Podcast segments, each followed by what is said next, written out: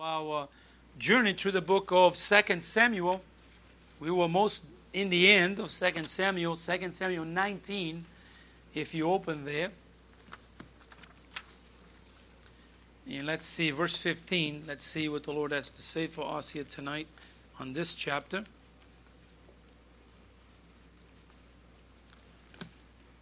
I already finished my study in the book of Second Samuel. I'm doing my study right now in the book of Second King, or First Kings. I'm sorry, and uh, I tell you what, it is. I enjoyed going through the Bible chapter by chapter.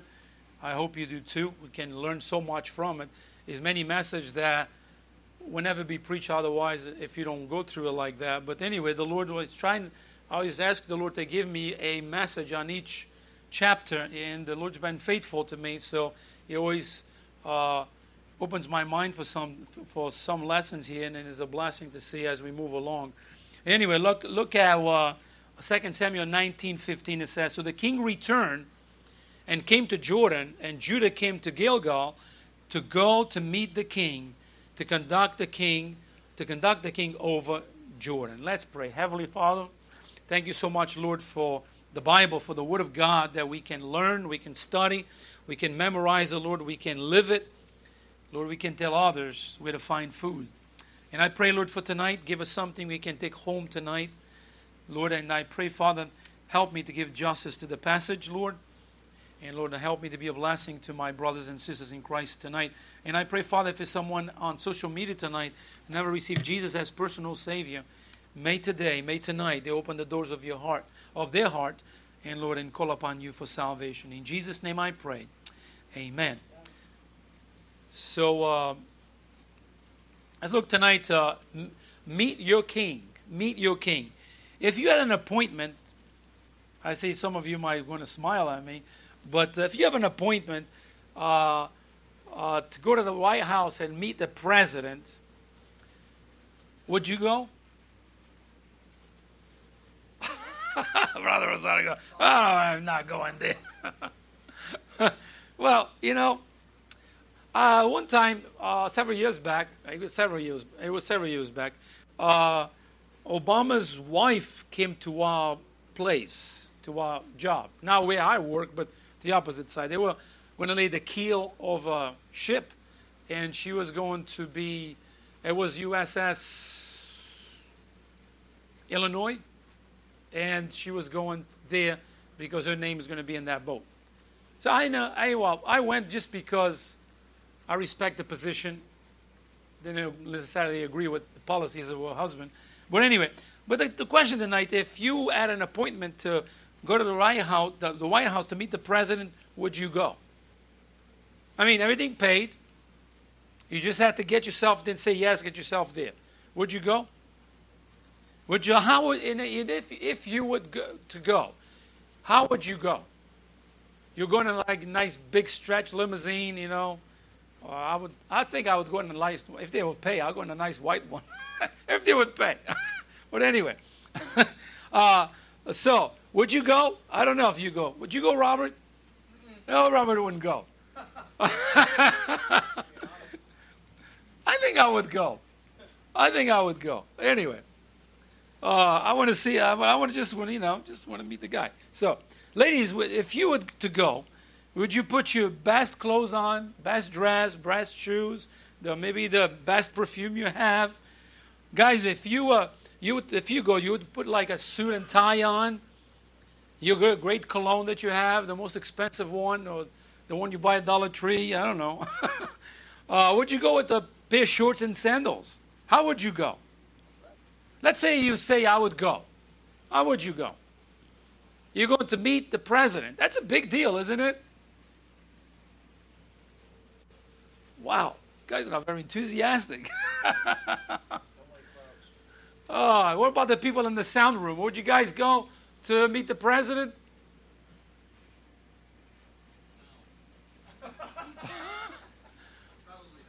wow.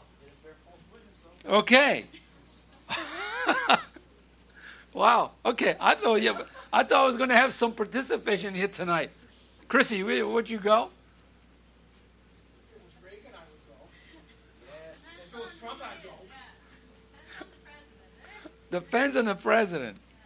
I, I, I respect the office of, of I respect the office. I don't necessarily will agree with the policies of certain people there. Uh, and I will tell them, Oh, a great opportunity to say, Mr. President, I am glad I'm here to meet you, but I do not agree with your policies. but anyway, that'll be a good, and, and a great opportunity to say, to, you know, to witness to him, you know, to tell them about Jesus. Anyway, so you can always look in the positive, all right? Can always look in the positive. So anyway, so in this chapter, we find King David returning to his home and, and to his throne in Jerusalem. And after, after he's forced to exile because by the rebellion of Absalom, his son, of course. So Absalom was been, has been killed, and the king is returning to take his rightful place on the throne of Israel. So David is returning. Uh, as he returns, he finds people in Israel at odds over his return. Some are prepared for his return, uh, the, the return of the king. Others are, are not so glad that he's returning. Remember when he was in exile? Some people, yeah, yeah, remember the message I had says, as like in every red light that he stopped, but somebody did criticize him, and some people call him all kinds of names. I Uh, one even throw stones at him. Uh, but we have right now, he's returning. Well, when he, as he's returning, some people are not very happy that he's returning. Some of them are anticipating. So, so in this chapter, and in the first verse of, of chapter 20, we are present, presented with five different people. You met the king as he's returning. Each individual meets King David with a different attitude and from different a different point of view. So, uh, needless to say, before we uh, we are done, we need to, we need to see. Uh, we will see that while the king's return was a time of joy, not everyone was happy to see David coming back to Jerusalem. Now, let me put it this way Tonight, I want to inter- intertwine this passage with the account of our King's return. All right? When Jesus returned, there are people who are not going to be very happy. Okay? They're not going to be very happy that he's returning. There are others that are not thinking about his return. They just don't think about it. And some, a lot of Christians are in that boat. But there are some that are anticipating is, is coming. The king is coming anytime. And their life is literally around that. I'm living for God because he can come any moment. So that's their life. They're surrounded by that. In their mindset, they look up, the Lord is at today. Lord is at today. And they live in that expectation that the king is coming. I mean, it can come anytime. So, so tonight I want to do that. The Bible tells us that there's a king named Jesus who left, who left this earth one, one day to go back to heaven. Before he left, he gave his people some precious promises that stand as a glorious hope to his people. Let me put it this way Do you believe in God's promises? No. Another question Do you believe that God changes his promises? No, of course not. Okay. If you don't believe that, go to John chapter 14. Because there we have a promise of a resurrected Jesus who promised us that something that's going to happen. He's going to go to heaven, but he's going to come. Look what it says in verse 1. Let not your heart be what? Troubled. I said, don't be, don't live full of trouble. Like what it says, ye believe in God, ye believe also in me. And look what it says, in my father's house are many mansions. And if it were not so, I would have told you, I go to prepare a place for you. So, why did Jesus go to heaven? Prepare a place for us. That's what he says. I go to prepare a place for you. And look what it says in verse 3. And if I go and prepare a place for you, I will come again. That is a promise. And we, Christian people, we look forward to that promise to be fulfilled. Right. When that can happen? Anytime. Any given moment. We don't know. But see, there are Christians who are, are very worldly minded who don't even think about the coming of the Lord. That's not in their minds. But there are those whose lives are wrapped around that. Lord, are you coming today? Lord, are you coming today? And they live their lives looking to that.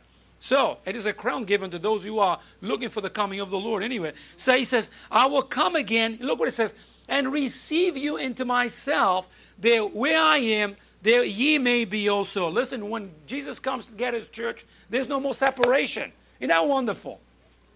The bride and the groom for all eternity. Wow. So, Revelation 20 20 says, He which testified these things said, Surely I come quickly. Amen. Even so, come, Lord Jesus. So these promises are great blessings for those who know and love the King. Same thing. I mean, you know, I know David was a man and Jesus is God. We understand that. But David was in exile when he comes back. Some people don't want him back, but some people are anticipating. Same thing about King Jesus. Now, the truth is the matter of, is this not everyone will meet Jesus the same way when he returns. Some will be excited and happy. Others will be caught off guard. Still others will be found lost and undone and will find that, that eternity, eternity in hell and all they have before him. So the, the question is I have, I have for you tonight is how will you meet the king? Happy? Anticipating? I'll tell you folks, I'm ready to be raptured. uh, I'm, ra- I'm, I'm ready for that. I mean, I don't want to die and go to the grave. I just, you know, but that's my will. No, maybe that's not God's will, right? I mean, you know, my will is like poof, in the clouds with the Lord, but the Lord knows better, you know, as, as ways are higher than my ways. And who am I? I'm just a servant. But the Lord knows my heart. So tonight I'd like to look, to look back at a, look at a few of the people who met King David when he returned from exile, and I would like to show you from the, uh, the accounts of these men how will uh, uh, how many will meet the meet King, meet King Jesus. I'm sorry when he he returns someday. I would like to show you the ways various people will meet King Jesus when he returns. So let's look at first from this from several points tonight. Number one, some will worry. We see this in verse 17. Look what it says. And there, and there were a thousand men of Benjamin, which with him, and Ziba, the servant of the house of Saul, and his fifteen sons and twenty servants with him, and they went over Jordan before the king. Now, letter A is slandering, uh, slandering pe- people's names. Now, let me put it this Ziba, we look about this guy before, and when, when David when he was in exile, Ziba met with King David. And what did he do? He tear down somebody else's name. It was Mephibosheth. All right? So, folks, it is never a nice thing to be talking untrue facts, damaging the name of people behind their backs. You, you got that? I think that it is a wrong thing to do. The old saying, sticks and stones may break my bones, but words will never hurt me, it's not true. Words can be hurtful. Can be hurtful. So, can we forgive? Yes, but still hurts. So, words can be a great deal of damage to those who have been slandered. Goodness, how many people have been slandered? So slander is making a false verbal statement that damaged someone, someone's reputation. So Imagine, was Jesus slandered? Oh, over and over again. The accusations, they even call him the son of the devil. They call him all kinds of, all the false accusations against Jesus. Jesus experienced, he experienced that. So the Bible has a lot to say about, uh, about slander in both the Old Testament and the New Testament. Actually, slander is so high on God's list of wrongs that he includes it in the Ten Commandments. The, the ninth commandment says, actually, Exodus chapter 20, verse 16, Thou shalt not bear false witness against thy neighbor.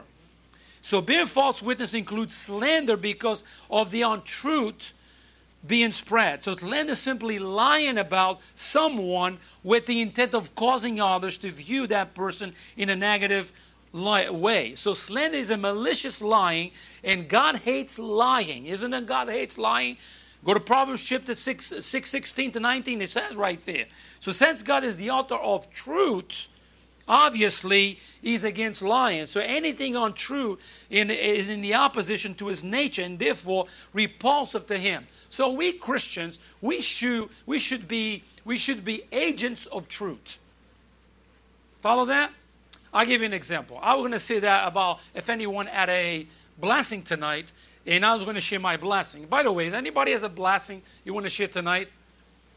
Because I was going to mention that in the beginning, but I have a blessing because it's a great blessing. It goes right with my message, okay? Uh, and it happened today. So anybody has a blessing tonight? Blessing one, blessing two, blessing three. I'm sorry? Every day is a blessing. Praise the Lord. Every day is a blessing. But here's what happened last night. I was, you not understand, but I'm going to explain as best as I can, okay? So I was, in the end of the day, I get a, all the jobs that is done comes from inspection, and I go there and I get all the job. Each job, depending on the joints that they have, they have different papers, and I get all that papers, and I go in the computer and I uh, just upload everything to the computer, and I get all the work, and I take it to X-ray area. They're going to X-ray those things. Well, I was doing that, and I noticed one job that actually one of the cards was not filled correctly. So I said, "Well, I can't send this job." And then, then I forgot what I did. So I, I, I went to the bathroom, which is a mile away. Came back. When I came back, I told nothing about it. So I was going to put the job back where I took them from. So I, you know, took the job there. And when I got there and realized the cards were missing, I was like, "Oh, okay." So I go back to my desk. There's no cards. So I began to search everywhere. I said, "Where in the world happened to the cards?" So I'm looking. So I've been thinking, Lord, I'm beginning to pray, Lord, where's the cards? Show me where's the card. So I'm looking everywhere.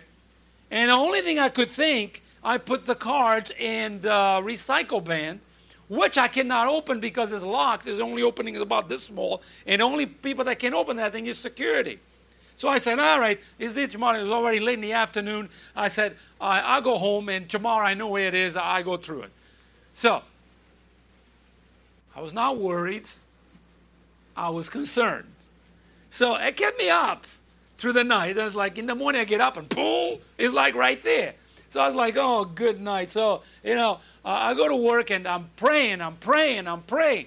And I go there. So I go, I, I go to this plastic, I mean, recycle bin about this big like that. And I look there, I put my flashlight there, and I start going through the papers. And I look through the papers, nothing.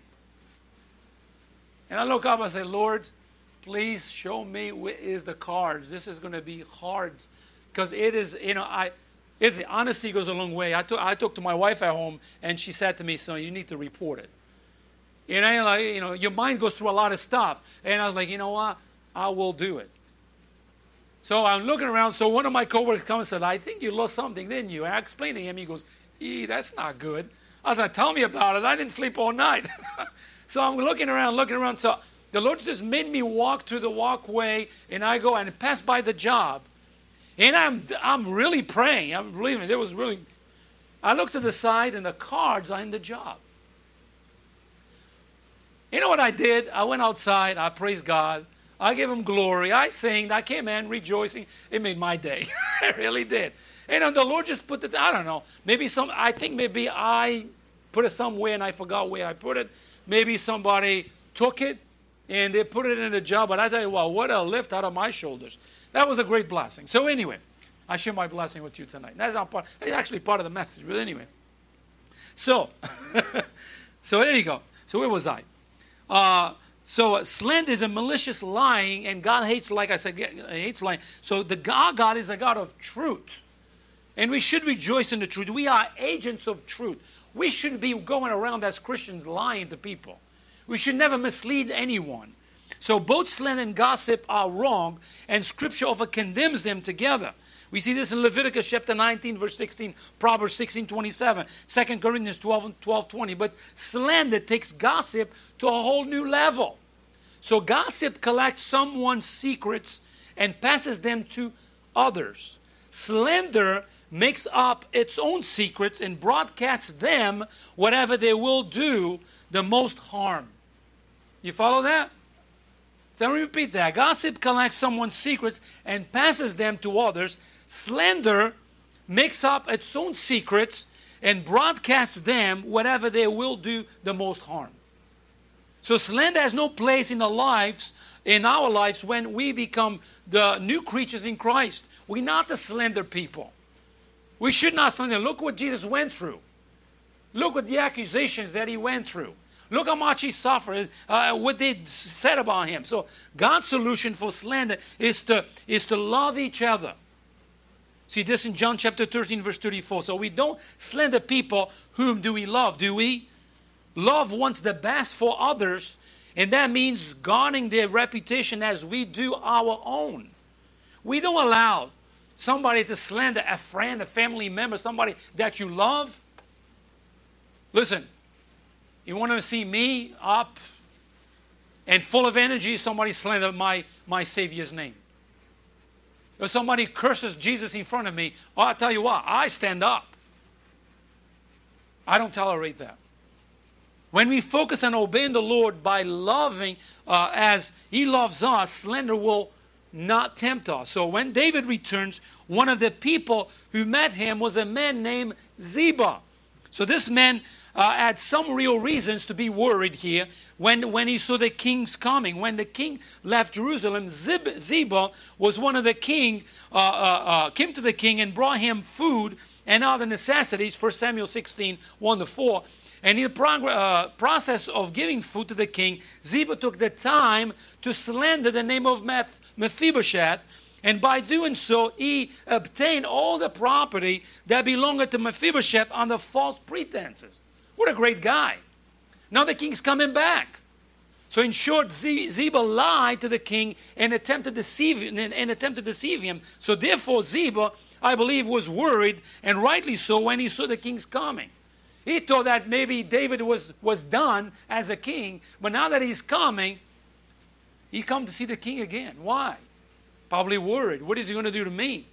Let it be regretful words. We see another one, regretful. We see this in um, 2 Samuel 16, 5 to 13. So when King David was forced to flee from uh, his son Absalom, who covered his father's throne, of course, Shimei met the king along the way. And this Shimei blamed David for King Saul's death uh, during the battle with the Philistines. So Saul, in fact, fall, uh, had falling of, of his own sword to escape, but he blamed David here. And he called David all kinds of names. He slandered David. And now David's coming back. Guess, guess who's coming is there to meet David? This guy. So David's man wanted to kill this guy. Then there, but David, in, in his despair, believed that Lord had sent Shimei to curse him. And he refused to allow his men to kill this guy. So David, in, uh, in, in his, uh, resumed this thing by uh, eventually uh, uh, he made ways for his son to take care of this guy Shimei. So eventually, of course, uh, Absalom rebelling was put was put down. So Absalom was killed, and King David was restored to his throne. So Shimei knew that he was now in shaky ground, and to and to be gathered. And I'm sorry, and he gathered him, with him over a thousand Benjamites, and went to meet David. Second Samuel 19, uh, verse 16 to 17. So falling to his face, Shimei apologized uh, of his uh, past behavior and begged the king not to hold, uh, hold it against him, what he did in the past. So again, David, David's man asked to kill him. You know what? David's guy said to, to David, We can put up with this guy. Just let's just get rid of this guy. Well, David was a man of compassion, I guess, but David refused and gave Shimei his oath that he would not kill him. It seems that Shimei was a he was truly a despicable man, however, and that he persisted in his opposition to David. This guy didn't stop. On his deathbed, David charged Solomon his son to, to the task of executing this guy. We see this in 1 Kings chapter 2, verse 9. Even though he made an oath not to kill him, he made provision that this man would be killed by his son. So the only reason Shimei was still alive was that David was honoring his oath. So Solomon showed Shimei mercy, uh, uh, giving him one final chance. As long as Shimei remained in Jerusalem, he would live. You see this verse in verse 36 and verse 37. So Shimei agreed to the pact, but three years later he left the city. So when King Solomon found out, he called this man and told him, You know in your heart all the wrong you did to my father David, now the Lord will repay you for your wrongdoings. I'm kind of paraphrasing the verse. So Shimei was then executed. So we can see here a pattern of, of a man who didn't care about the words of the king. Again, let's put it this way this guy represents many people in this world. There are people who curse Jesus, who use the name of Jesus in all kinds of things. They do it all the time. Imagine when Jesus comes. Imagine their position. How are they going to face the Lord? So, folks, the best things we can do is watch our speech, watch our words when we speak to people. Some people can put up, I put, I'm sorry, go back a little bit right here. So, this man, uh, time and time again, went back to try to amend his bad behavior with those uh, we had, he had offended and we know that the, the man did, did, did he continue, continue to offend people, he continued to offend David, but they came to a point, to a point he met the wrong guy, which was Solomon, and Solomon was not going to tolerate. Now, to my point, I was going ahead of myself. So the best thing that we can do is to watch our speech, watch our words when we speak to people. Some people can put up with us for some time, but like everything else, that time can run out. We too can come to a point in which somebody will confront us very harshly because of our words. Some people let it go for a while. I, I actually experienced this at work this week. Is a guy which is a foul mouthed, nasty person, not a nice person to be around with. And uh, this guy is not a Christian man, but this guy this week said to him, Enough. Don't you speak to me that way ever again. And he tried and he said, Not another word. Don't talk to me that way. So, number two, some will be waiting. Some will be waiting. Among those who came to meet David was a man, Mephibosheth. This man, this, uh, this was the man who had been misrepresented by Ziba. When Mephibosheth came to meet the king, we see that he isn't, he wasn't washed or shaved since the day David left Jerusalem. He was apparently spe- spent his time in mourning over the king uh, uh, as he re- uh, departed. So there was a, a very good reason for this right here. Mephibosheth's story is told in 2 Samuel chapter 9, verse 1 to 13. So he was a descendant of Saul, and as, as such, he was the enemy of David. But David had, uh, uh, uh had every right to kill Mephibosheth. But instead, David spared that crippled, crippled man and took him as his own family and treated him as one of his own sons. So Mephibosheth loved, love was based on what the king had done for him. He longed for nothing more than to see the king. So when David returned, he acts he acted a little unfairly to, to uh, in regards of Mephibosheth. We see this in verse 29 of our text.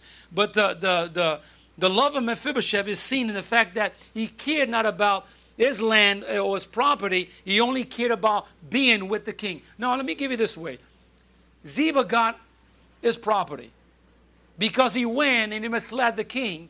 And he came back to make sure because he was worried. Now, this guy right here was, was slandered and misrepresented. Now, but he goes and he goes and he waits for the king.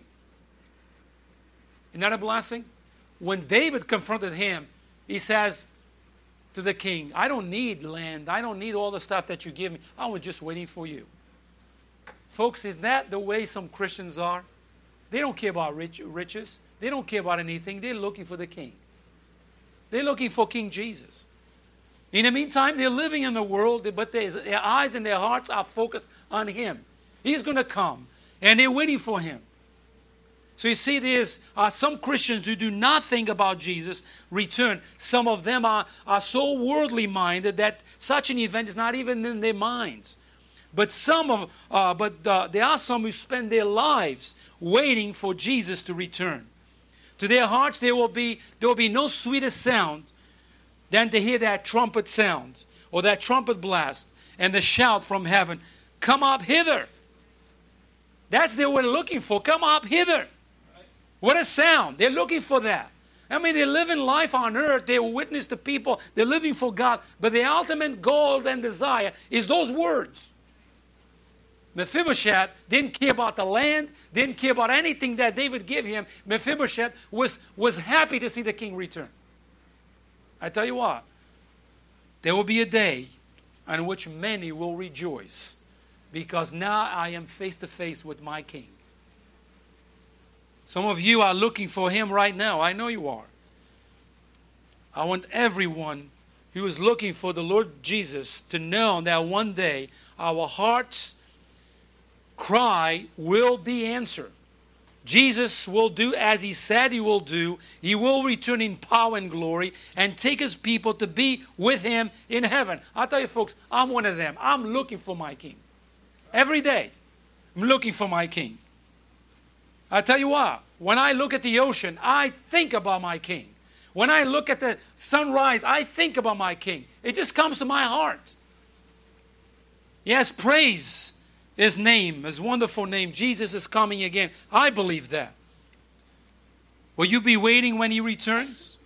When the truth of what the Lord has done for you dawns in your soul, you will possess and you will be possessed by a love for him. You cannot, it cannot be explained. It's like, yes, I'm looking for that. So Mephibosheth, so to speak, he was, he was rejoicing because King David is coming back home. Well, there are many, thousands upon thousands of Christians who are looking for the king's return. When you remember that he loves you and keeps you and blesses you with more than, than we, we ever deserved, it will touch your heart and it will cause you to long for his return. My friends, please do not let the return of Jesus catch you looking at the world and all its treasures. Listen, if the Lord's blessing you financially, praise the Lord. If the Lord blesses you all, all kinds of things, praise the Lord. But don't put that between you and your king. Don't put that there. Rejoice in for what you have, but ultimately, you should be the one reigning in our hearts. Are you looking for Jesus today? If so, then rejoice, for he might return today. The king is coming. Keep watching, keep waiting, for he will return. Number three, some will be working. We see this from verse 31 to verse 39. Barzillai was another of those who came to meet David when he returned to Jerusalem. So Barzillai meet, uh, meets the return of the king with great joy and happiness. So this guy, look what it says. Uh, look at verse 31. It says, And Barzillai the Gileadite came down from Rogelim and went over Jordan with the king to conduct him over Jordan. And Barzillai was a man, was a very aged, I'm sorry, aged man, even fourscore years old, for he had provided the king, uh, the king of substance while he laid. And look what it says in the end of the verse, 4 he was a, a very great man. So this guy, he was a man with great possessions. He had quite a bit of wealth. And this man, listen, he left everything he had just to go meet the king. Isn't that great? Isn't that great that we, we come to a point, or some of us come to a point, we just don't care about earthly treasures? We care about the king. So Barzillai was one of, of three wealthy uh, landowners who met David when he arrived. When he heard that David was returning to Jerusalem, he came down to see him. So unlike Shem, uh, Shimei right here, had uh, he had no sense to confess, nor was there a misunderstanding to straighten out of uh, as with Mephibosheth. Barzillai wanted no favor from the king. He all he wanted was to to rejoice that the king was coming. David wanted to reward him, but caring for him and, and, and his palace in Jerusalem. We see in those, those verses, not only did, did David wanted to express his thanks, but, but by having so important men in Jerusalem. He would strengthen ties with the Transjordanic citizens right there and at a time when the unity was important commodity there. But this man Barzillai graciously refused David's offer on the grounds that he was too old. You see, older people usually don't like to be pulled away from their roots or, and location. They want they want to be buried with together with their loved ones. And this and uh, at his age, Barzillai couldn't enjoy this the special pleasures of life at the place, and he would only be a burden to the king, who already had enough things to do and things uh, and, and, and, and things to do, of course. So imagine this man he glad uh, he, he, glad uh, uh, at the the uh, was um, I'm sorry when see the king's return he was he, he was about 80 years old. He still comes down from his house to welcome the king. You know what? There will be some people when Jesus return that will be found working busy working but will rejoice with the king. You know when I put this what we do as Christians we, we continue working until Jesus comes. we continue serving the king in the local church, serving the king until he comes. And I think, was, I think it's a blessed thing when Jesus comes and find us working, serving him. It's a, what a great thing to do. This man was a man of wealth. This man was a busy man, but this man went out of his way as an old man to meet the king. And I tell you what, don't lose hope. Don't be doubtful. Don't come to a point say, What's the use? I'm at church this day and that day. Keep working, keep serving the Lord, and let Him find you faithful. Serving Him, working for Him. As long as He gives you a new day, let's serve Him. Every day when the sun comes up is a day to serve the Lord. You say, What the, the church is closed. Listen, you can serve the Lord in your neighborhood. You can serve the Lord in your home. You can serve the Lord in your workplace. You can serve the Lord wherever you go. You are an ambassador of the gospel. So we can serve the Lord wherever we go. You are a representative of God wherever you go. So let's serve Him. Don't give up. Don't give in. Don't get discouraged. Jesus is coming. He is coming. So when the king returns, you will find that some that the same spirit active in the lives of faithful men. When the king left, he was serving him, and when the king returned, he was still serving him. This man, yes, Barzillai was old man. Yes, even old, he kept on working. Let me put it this way: there is no retirement for God's people. You follow that? There's no such thing as retirement. Oh, you know what? I did so many things in my days. Listen, when you're not capable of doing something, the Lord will give you something else to do. You follow that? And when something else you cannot do, the Lord will give you something else to do. I used to tell, tell Brother Valquette all the time, I don't want you to go on the streets and go knock on doors. You can't walk. And he was like, he, he wanted to go, like, you know, you stay here. and you do something else. You know, and he accept that role. I mean, he's in heaven with the Lord, but he'll accept that role. So sometimes, you know, our roles, we can't do this anymore, but we can do something else or something else. The Lord will put us in a place on which we can serve him until he comes or until we go home. So we should never expect a pat in the back. Never expect that as we serve the Lord. No, let me put it this way. We humans, we humans, are we humans? You know, it feels good somebody to say, hey, I appreciate what you do. I mean, humans, we eh, emotionally people, we emotional people, and it's good to be, you know, somebody to acknowledge what you do. But when we serve the Lord, serve the Lord. Don't expect somebody to say, oh, well, good job. Serve the Lord. And if somebody pats you in the back, praise the Lord. That's what I do. Hey, good message. Praise the Lord. That's not my message, it's his message. He's the one who gave it to me. It's not like, you know, oh, I'm going to say, oh, look, oh, look, look, look at me, look what I can do. Without him, I can do nothing. Without him, I can, he's the one who gave me the wisdom and the discernment to look at the Bible, and he gives me a message. Not me. In my own power, I look at the Bible like he's not talking to me today, Lord. I need a message. You know how many times I've done that? Lord, I read the chapter. You're not giving me anything. Lord, I need a message. Lord, so when I'm, I'm asking him to give a message because I can't come with one on my own. So serve the Lord faithfully. Serve him faithfully. When you're discouraged, look up to him. When you're in doubt, look up to him. When you don't see your way out, look up to him. When your path is hard, look up to him. Don't give up, but keep on going. The journey is long and sometimes painful, believe me, but God will give you the strength that you need for the journey. Remember that the king can return at any moment, any moment, and find you faithfully working and serving. Can you imagine? Can you imagine, let's say we're here in church serving the Lord, we all, I'm sorry, we all singing, and boom, we gone. And we're in the clouds praising the Lord, still singing. Ah, the Savior is right there. Isn't that great? Can you imagine that? Can you imagine you witness to somebody and, uh, and you in heaven I think about that, you know, like, you know, do, doing, we do serving the Lord and the rapture took place and we're right in the presence of the Lord. Number four, my last point, some will be without. In uh, 2 Samuel 21 says, and there happened uh, to be there a man of Belial, whose name was Sheba, the son of Bashrai the Benjamite, and he blew a trumpet and said, We have no part in David, neither have we inheritance in the son of Jesse, every man to his tent or Israel.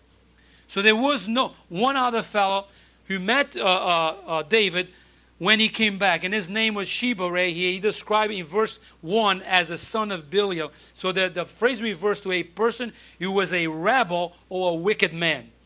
This Sheba had one thing in his, in his mind, and it was to overthrow King David. He wanted, he wanted to see David dethroned from the throne. He hated David and tried to lead Israel in rebellion against David. So in response, David's generals went after Sheba and was fine, he was finally killed.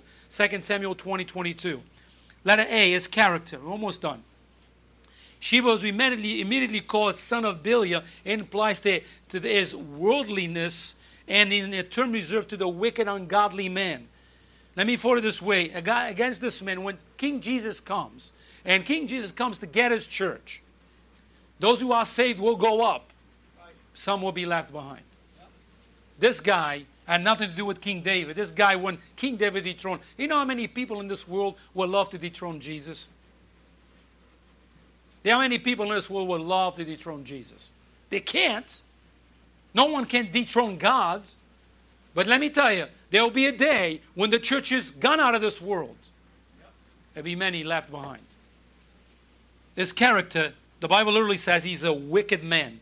His conduct, we see this in verse 1 that the leaders of Israel were upset as Judah over the way David returned to the throne. So, believing they were uh, signed by not being involved, this perceived sign turned into an argument which led into bitterness, interesting, and an argument over who cared for David must turn into a split right here. So Sheba took advantage of the situation. Let me put it this way dangerous men often use troubled times to, ta- to advance their cause, and one ungodly man can wreck something, especially even in churches or other places, just because they saw the opportunity. A lot of people like that. I've seen in the workplace happen on people just put the two cents into it just because they seek the opportunity. Number one, Sheba separates himself from David. We see this here. Number two, Sheba insulted David. So you hear this in verse 1. They had no inheritance with the son of Jesse, implying David could favor Judah. See, he didn't kill, didn't, doesn't call him king here. He called him the son of Jesse. You know how many people blaspheme the name of Jesus? They don't call him king. They don't, they don't call him the Lord. They don't call him God of all. They call him all kinds of despicable names. Do you hear? Names that is called our Lord, our God many times. These men had foolish alignment with the Absalom pledge allegiance to David, and they quickly went after Sheba right here. So this is a reminder of how easy it is for people to follow what is trending instead of what is correct. Look what it says in Psalm 1:4. The ungodly are not so, but are like the chaff which the wind driveth away. So the nation remained divided, and David returned to Jerusalem here uh, with the dealt in which the result of Absalom rebelling here, he pardoned his, his concubines whom Absalom had molested, but confined them for the rest of their life. So we see here that this man Sheba resembled in many ways those who don't know Christ as their Savior. They, in, in their own minds, they think that they are at peace with God and that they deserve heaven because they're just good people. This guy was not a good man. And let me tell you that hell is a place full of people with good intentions. We live in a world today, no one is bad. And the Bible says no one good is not now one. But everybody's a good person these days. You know, it, it, gets different when we say to them, You are good compared to whom? You ever ask that question to somebody, to people? I ask that question to people who I witness to. I'm a good person. I'm going to heaven because I'm a good person. And I say, You are good compared to whom? Who you compare yourself to? To the guy next door? To your neighbor upstairs? To the guy across the street? What about God? See, this Sheba, it'll be like those who'll be left behind when Jesus comes. They mock God. They curse Jesus. They call church bad names. They call Christians all kinds of names. But they come a day when Jesus comes for his church and it will be left behind.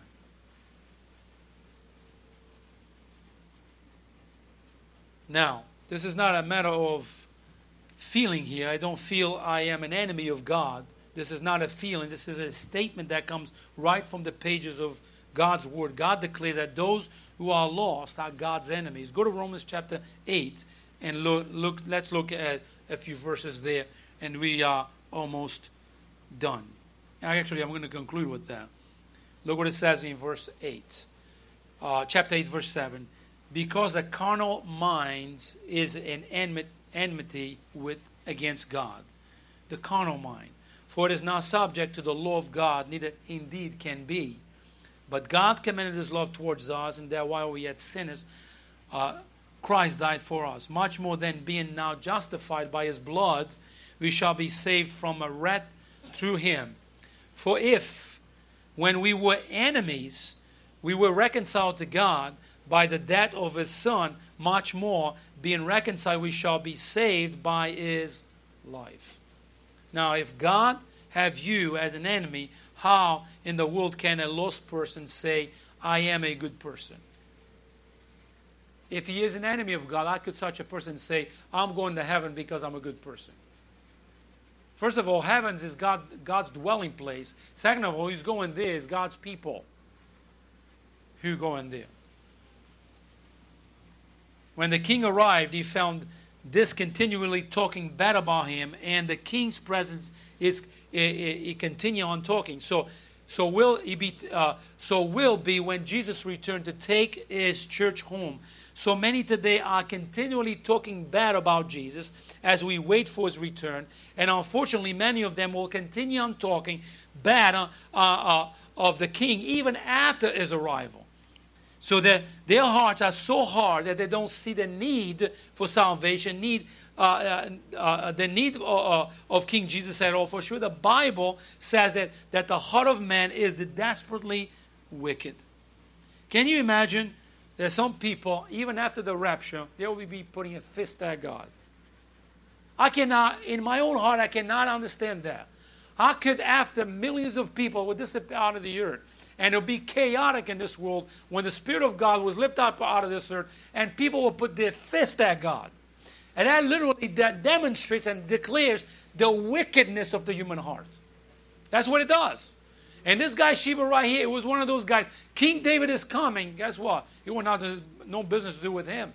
He was rebel. He was against God. And, and uh, the verse says right here that he was the son of the devil. I conclude with this: How will you meet the King? If Jesus came today, and he and he could, would you be worried? I would. I'm not worried. I'll be rejoicing. Would you be found waiting? Would you be found working? I have two of those. I'm waiting and I'm working. I'm waiting and I'm working. And I will continue to work. I'll tell you what, I don't know about you, but since I got saved, I love serving Jesus. I do. So, would you be found without? That's a place you don't want to be. Many will be found without.